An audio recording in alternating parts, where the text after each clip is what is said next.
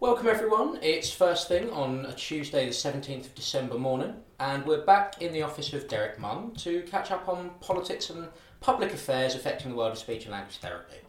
Um, Derek, after an incredibly busy week last week, what have members been getting up to? So, I mentioned the last time we spoke that members were really engaging with general election candidates, and the final score was that in over 250 constituencies, speech and language therapists approached election candidates. We've got a number of contacts and pledges and things to follow up from that, so we're particularly delighted. We also spoke about the UK level asks we were making, mainly in respect of policy in England. That was supplemented by some specific calls that were done by the team in Northern Ireland. Wow. Okay. Um, so you mentioned the election. What what does the result of that election mean for, for members? Obviously, the Royal College is a charity. We have no political view. Members will all have their own, no doubt, strongly held views. You could probably break it into three areas. And the first thing is, in terms of the NHS system in England and ongoing policy in health and education, it's kind of steady as she goes. We'll have to wait and see when there's a fuller reshuffle. Does Matt Hancock stay as Secretary of State for Health, or does someone with a more ideological approach come in? But as it stands, we probably continue with the implementation of integrated care systems, the further review of special educational needs, and so on. That said, we need to take account of the politics of the situation, both what was in the Conservative manifesto, but also the way that Boris Johnson is going to approach this as Prime Minister. So, Labour's big thing in the, the campaign was around the NHS. The suggestion is that that did have some traction, and the Conservatives have countered by making big pledges around NHS funding. The figure was 34 billion. Mm. And they've gone beyond that both a week before the election and subsequently by suggesting that the Queen's speech, we're recording this on Tuesday, the Queen's speech is later this week, so it may have happened by the time people listen to this.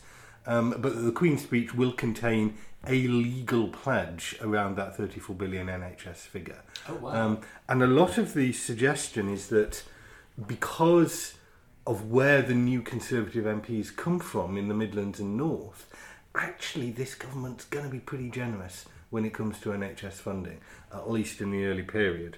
The headline figures continue to be around 50,000 nurses and 40 new hospitals, both of those have been severely questioned, and some would say to some extent have already fallen apart.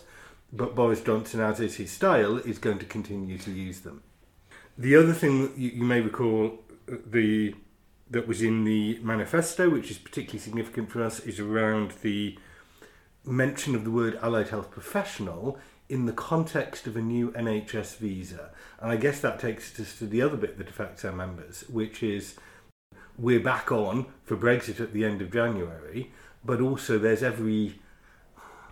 The government would deny this, but most people think that there is a risk that we're back into a no deal scenario by the end of 2020, yeah. in which case all of those previous discussions that we had, um, and particularly implications not so much for speech and language therapy, but for other health professions with whom we work in multidisciplinary teams, etc., come right back onto the agenda before the end of next year.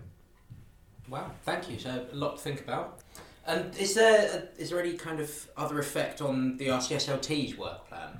Yeah, I mean we have to look at the, all of the detail in the Conservative Manifesto and how that gets translated. So you know, there's stuff in there around school behaviour, quite a lot of money. The language is pretty punitive around exclusion from schools, but there's a lot of money potentially there for alternative provision. A re-announcement, effectively, of big money for special educational needs, but we know that with the review of that, that continues to be a focus. And then smaller areas that we'll want to focus on. There's a stress on learning disability and autism community provision, backing that up with a promise of money attached to it. We'll want to be all over that.